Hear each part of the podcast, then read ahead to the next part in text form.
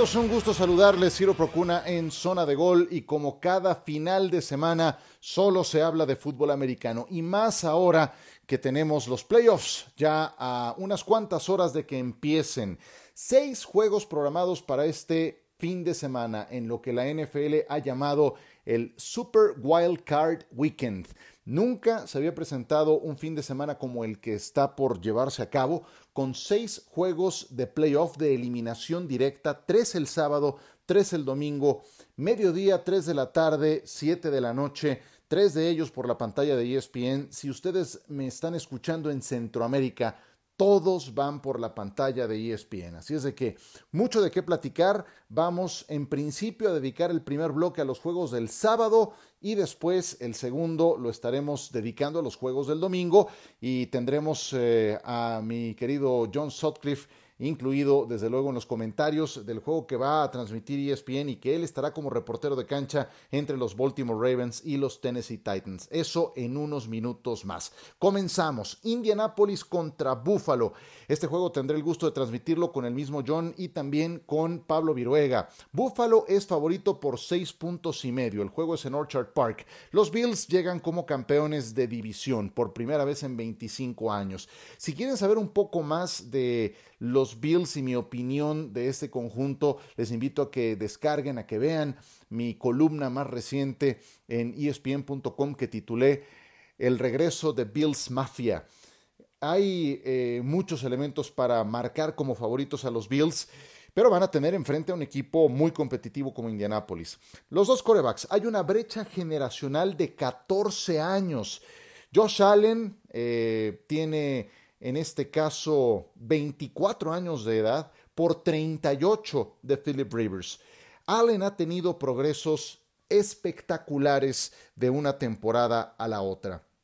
Y no me refiero nada más a eh, mejoras eh, eh, minúsculas, no, son mejoras sustanciales, de verdad espectaculares de una temporada a otra que yo en mi columna que, escribí, que ya les referí, defino como saltos cuánticos. Y miren si no, de la temporada pasada a la actual mejoró un 11% el porcentaje de sus pases completos, yardas por aire, Tuvo 1.455 yardas aéreas más de una temporada a la otra. Mucho tuvo que ver la llegada de Stephon Dix. Y también el eh, factor de los pases de anotación.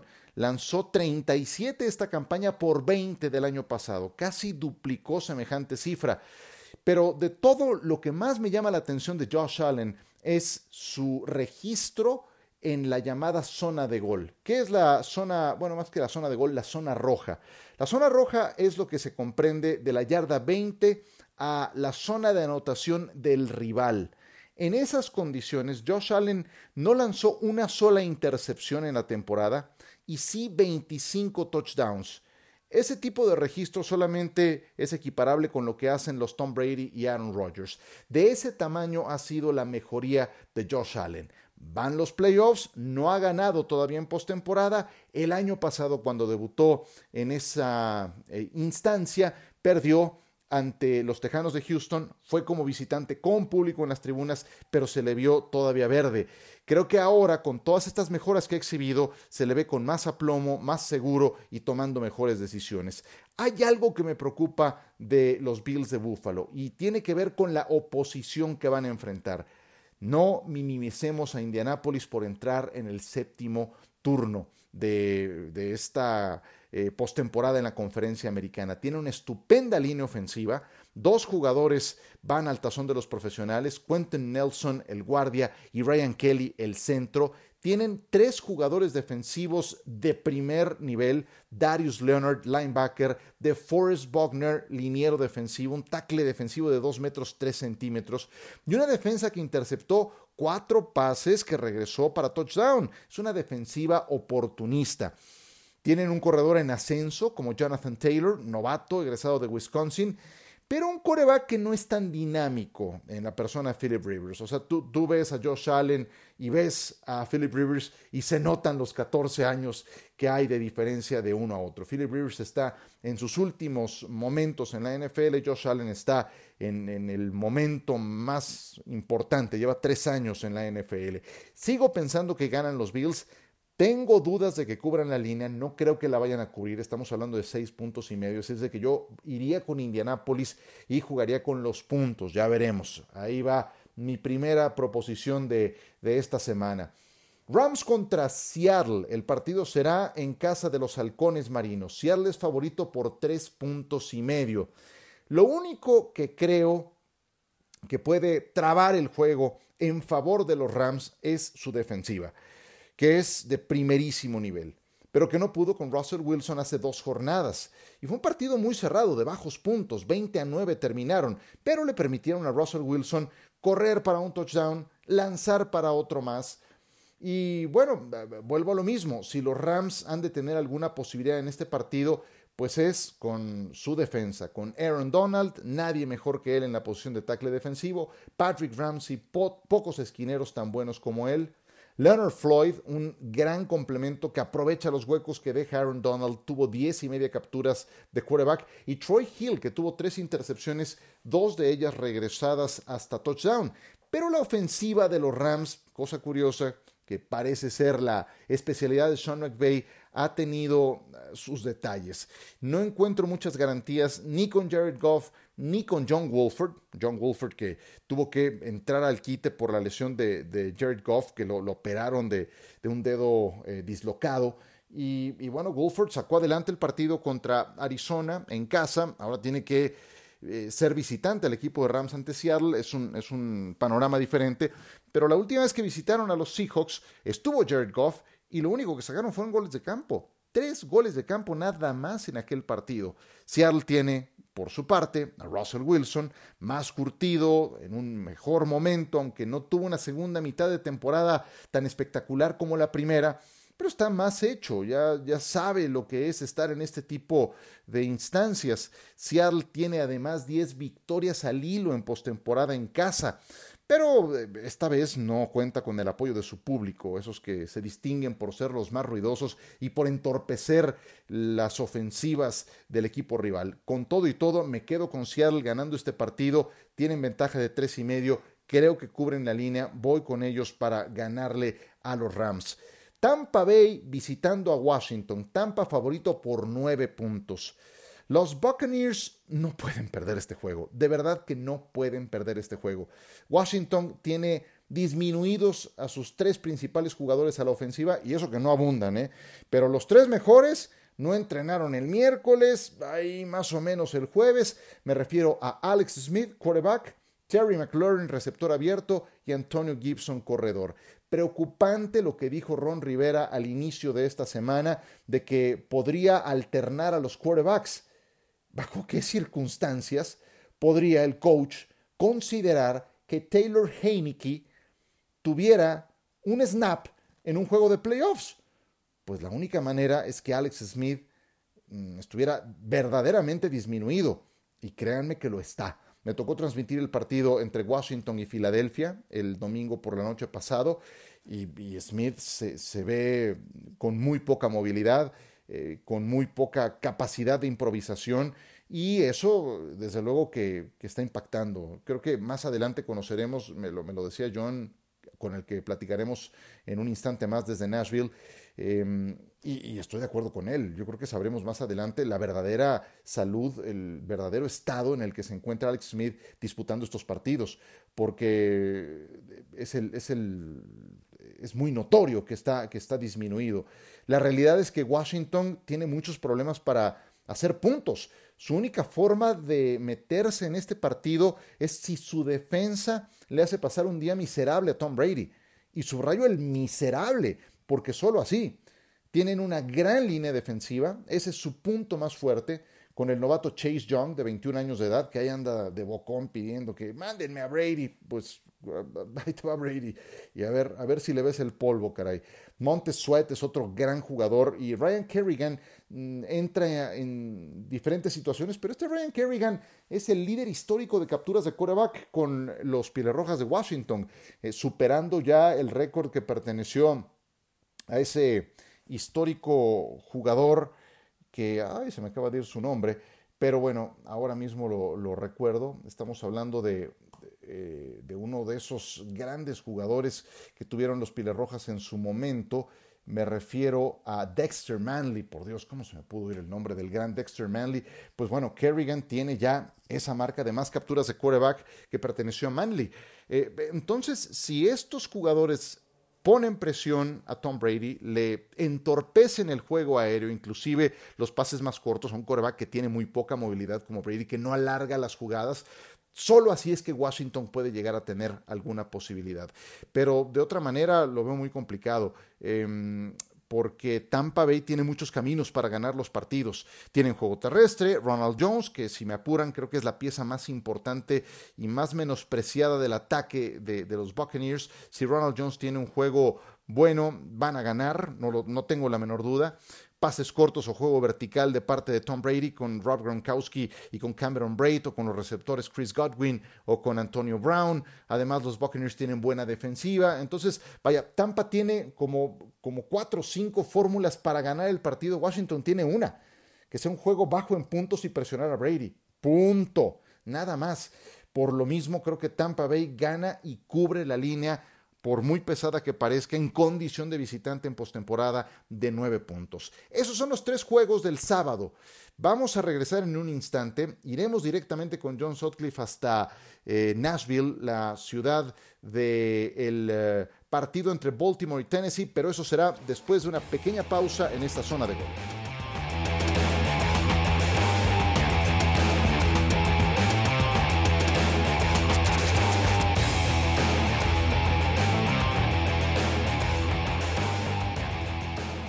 Seguimos con más, esto es zona de gol y como eh, dirían en, eh, en, este argot, vamos a hacer un crossover. Vamos a invitar al titular de Reportero de Cancha, que es el nombre del podcast de mi querido John Sutcliffe, que se encuentra en Nashville, para eh, platicar de este juego que tendrá el eh, gusto de transmitir desde la casa de los Titanes entre los Baltimore Ravens y Tennessee. Querido John, gusto en saludarte. Bienvenido a Zona de Gol. ¿Cómo estás?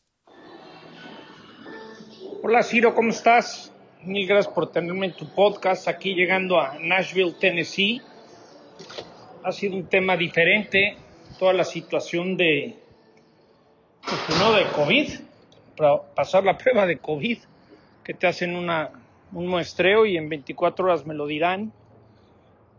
Esta ciudad que nos trae buenos recuerdos aquí de la cobertura con Rafa Puente, ¿te acuerdas? En la época del preolímpico, cuando eliminaron a México. Pero bueno, del partido, de lo que he estado leyendo y preparando en el avión, a mí me encanta lo que estamos viendo con, con los Ravens, ¿no? Creo que van a llegar con otro tipo de presión no la misma del año pasado, que eran el super favorito, 12 partidos consecutivos para cerrar la temporada y de repente pácatelas. Los tronaron. ¿Y quién los tronó? Los Titanes. Los Titanes nos tocó hace un par de semanas. Tengo muchas dudas en el equipo de, Nashville. Defensivamente vimos lo que le hizo Green Bay en Lambeau Field. Sí, lo de Derek Henry. Pues el mismo Jay Simpson se le ha cuadrado llegar a 2.000 yardas terrestres, te dice todo. Tannehill muy eficiente después que hace año y medio ya nadie lo quería en Miami. Pero a mí me da la impresión que, que el equipo de los Ravens van a salir con mucha confianza a correr, correr. Por algo le metieron 400 yardas a los bengalíes de Cincinnati. Eh, no sé, ese es un feeling que me da algo que también me llama mucho la atención es, esta es la tercera ciudad de NFL con más contagios de COVID y permite que se tengan como 14 mil aficionados el, el próximo domingo en el partido que vamos a estar transmitiendo para, para ESPN, para toda Latinoamérica, también ESPN Deportes en los Estados Unidos. Entonces, así de bote pronto, todavía no, no he acabado de terminar el partido, pero veo muy bien a los Ravens. Creo que los Ravens han llegado a estas alturas de la temporada con otra presión, como te decía, diferente a la del año pasado. Es el único equipo que corrió más que lanzó tal es que el 51% de sus jugadas fueron terrestres, algo atípico hoy en día en la National Football League. Eh, no sé si va a poder Titanes parar el ataque terrestre. Y no sé si Tannehill va a poder generar suficiente ofensiva para mantenerse el tú por tú con, con estos Ravens. Entonces, ese sería de bote pronto. Gracias por tenerme en tu podcast. Me gustan los Ravens. Me gustan los Ravens para meterse a Arrowhead Stadium y jugar el partido de conferencia americana entre los jefes de Kansas City. Desde el frío de Nashville, Ciro, te mando un abrazo. Gracias, John. A nuestro público que nos escucha, recordarle que te puedes sintonizar en las plataformas de ESPN, por supuesto, en el podcast Reportero de Cancha y en arroba ESPN Sutcliffe en las diferentes plataformas, tanto en eh, Instagram como en Twitter. Eh, recordaba a John aquella vez que estuvimos en Nashville, nos tocó hacer con Rafa Puente un eh, torneo preolímpico fatídico para México. Ya ni llegó México a, Nashville, fue tristísimo, la verdad, porque la etapa anterior era en, en Carson, California, en la casa del Galaxy, y fue ahí cuando México se quedó eliminado en tercer lugar de su grupo ante Canadá, la selección de Guatemala, no, Canadá, Honduras y Haití, imagínense nada más. Eh, al equipo mexicano lo dirigía Hugo Sánchez, vaya, en fin, imagínense. Después fuimos a Nashville, tuvimos que hacer el resto del torneo, pero pues México no estaba ya entre los participantes. Y, fue, fue una gran experiencia. Yo no conocía la ciudad, me, llevé la mejor impresión de Nashville. Padrísima, padrísima ciudad. Bueno, ahí se llevará a cabo el partido entre Baltimore y Tennessee. Muchas gracias a John por ese buen recuerdo. Eh, los Ravens son favoritos por tres puntos y medio. Em, y yo voy con los Ravens también. ¿eh? No sé si cubran la línea, esa, esa parte tengo una duda, pero yo creo que va a ganar Baltimore. Y si quieren jugar con los puntos y apostarle a Tennessee, creo que no es una mala idea. Em, yo nada más a lo que mencionaba John agregaría que Baltimore el año pasado perdió porque se metió muy pronto en problemas. Al final del primer cuarto ya perdían al final del segundo, no, al inicio del segundo cuarto ya perdían 14 a 0. Y avanzado el cuarto cuarto, la diferencia era también de dos anotaciones. ¿Qué tuvo que hacer eh, Lamar Jackson? Lanzar 59 veces el balón. Le interceptaron dos pases. Baltimore es un equipo que no se caracteriza por hacer remontadas. Le cuesta mucho trabajo venir de atrás. Y si está atrás por 14 puntos ya con el juego avanzado, le sigue costando trabajo. Ellos tienen que establecer el juego terrestre, tienen elementos para hacerlo. Y la defensa de Tennessee de hoy no es mejor que la de hace un año. La del año pasado era mucho mejor. Por eso me voy con Baltimore. Sí, creo que los Ravens van a sacar adelante este partido por esa debilidad de Tennessee los peores en conversión de tercera oportunidad y los peores para presionar al quarterback rival. Entonces, creo que Baltimore gana este partido y veremos qué ocurre. Recuerden que lo tendremos por la pantalla de ESPN. Será un gran espectáculo ver a Derek Henry, el, eh, que superó las 2.000 yardas por la vía terrestre por el lado de Tennessee. Y eh, pues Lamar Jackson, que hoy creo que llega con menos presión, no tiene la responsabilidad de la localía sí se traducía en responsabilidad las dos temporadas anteriores, ni todos los reflectores por haber sido el jugador más valioso de la temporada pasada. Ahora creo que lo van a sacar adelante. Chicago estará visitando a Nueva Orleans, es el segundo juego del domingo, los Saints son favoritos por 10 puntos. Y no es para menos, los Bears están de milagro en esta ronda. Iniciaron bien la temporada con Mitchell Trubisky, lo mandó a la banca el coach pensó que con Nick Foles iban a dar un salto de calidad al siguiente nivel y cuál, todo lo contrario. Este equipo tuvo seis derrotas consecutivas en algún momento de la campaña. Se lesionó Nick Foles, regresó Trubisky y de milagro se metieron a playoffs. Yo me pregunto cómo le va a hacer Matt Nagy, el coach, para motivar a este grupo de jugadores después de que se supone que iban a ir a tope, a muerte, a jugar el partido más importante del año la semana pasada contra los Packers en casa en Chicago y ¡pum! que te ganan 35 a 16. Bueno, ahora retoma, pues, ¿qué, ¿qué les vas a decir para volverlos a motivar y llegar a tope, se supone, para ganarla en Nueva Orleans, en el Superdomo. Lo encuentro difícil. Ese es el primer obstáculo que, encuentro en Chicago. Los Saints poco a poco van sanando sus principales piezas. Ya regresó Michael Thomas, se va, ya recibió luz verde, no ha vuelto a jugar, pero ya tiene luz verde. Se vuelve a encontrar con Drew Brees. Estos dos no han estado juntos desde la semana 1. Y Drew Brees aún no está al 100%. Hombre, le fracturaron 11 costillas. No sé si a ustedes alguna vez les han fracturado, ojalá y no, de verdad. A mí me fisuraron una costilla y, y no podía ni estornudar, se los juro. Bueno, a este señor le fracturaron 11 y está en un deporte de contacto. Entonces, yo entiendo muy bien cuando, cuando de repente se le ve inseguro al momento de lanzar un paso, de aguantar un golpe. Eh, el que está muy justo para volver y es el que me preocupa se llama Alvin Kamara, porque dio positivo en COVID y estará apenas a tiempo para volver el domingo. Afortunadamente el juego es en domingo y eso creo que le da un margen muy importante a Camara para poder volver. Este es el jugador más valioso del equipo. Punto. Se llama Alvin Kamara. Si él está, creo que los Saints ganan y cubren los 10 puntos que establece la línea. Porque ya demostró Nueva Orleans que puede ganar sin Drew Brees, poniendo a Tyson Hill eh, en ausencia de Michael Thomas. Sí duele su baja, pero tienen otros elementos. Pero si no está Camara, yo creo que ahí sí habría problemas con el equipo de Nueva Orleans. No olvidemos, subrayo, que Chicago en algún momento de la temporada sufrió seis derrotas consecutivas. Entonces, eso te, dice mucho de este conjunto que se metió de, reintegro, tal cual, a la postemporada. Ese turno extra de, playoffs, que, que en el otro lado hubiera ido para Miami, pues aquí, fue para Chicago, que tuvo marca perdedora, y la verdad es que son los colados de la fiesta, así tal cual. Y pero que me perdonen los aficionados de los Bears, pero ellos lo saben. No fue una buena campaña para ellos y lo tienen muy difícil en Nueva Orleans ante los Santos. Por último, Cleveland en Pittsburgh. Con esta me despido. Steelers favoritos por seis puntos. Una cuesta muy complicada por escalar para los Browns, porque no han podido entrenar esta semana con normalidad, porque no podrá estar el entrenador en jefe Kevin Stefanski, que dio positivo en COVID, eh, que no nada más es el head coach, también es el que manda las jugadas y el principal artífice por el que Baker Mayfield ha tenido su mejor temporada.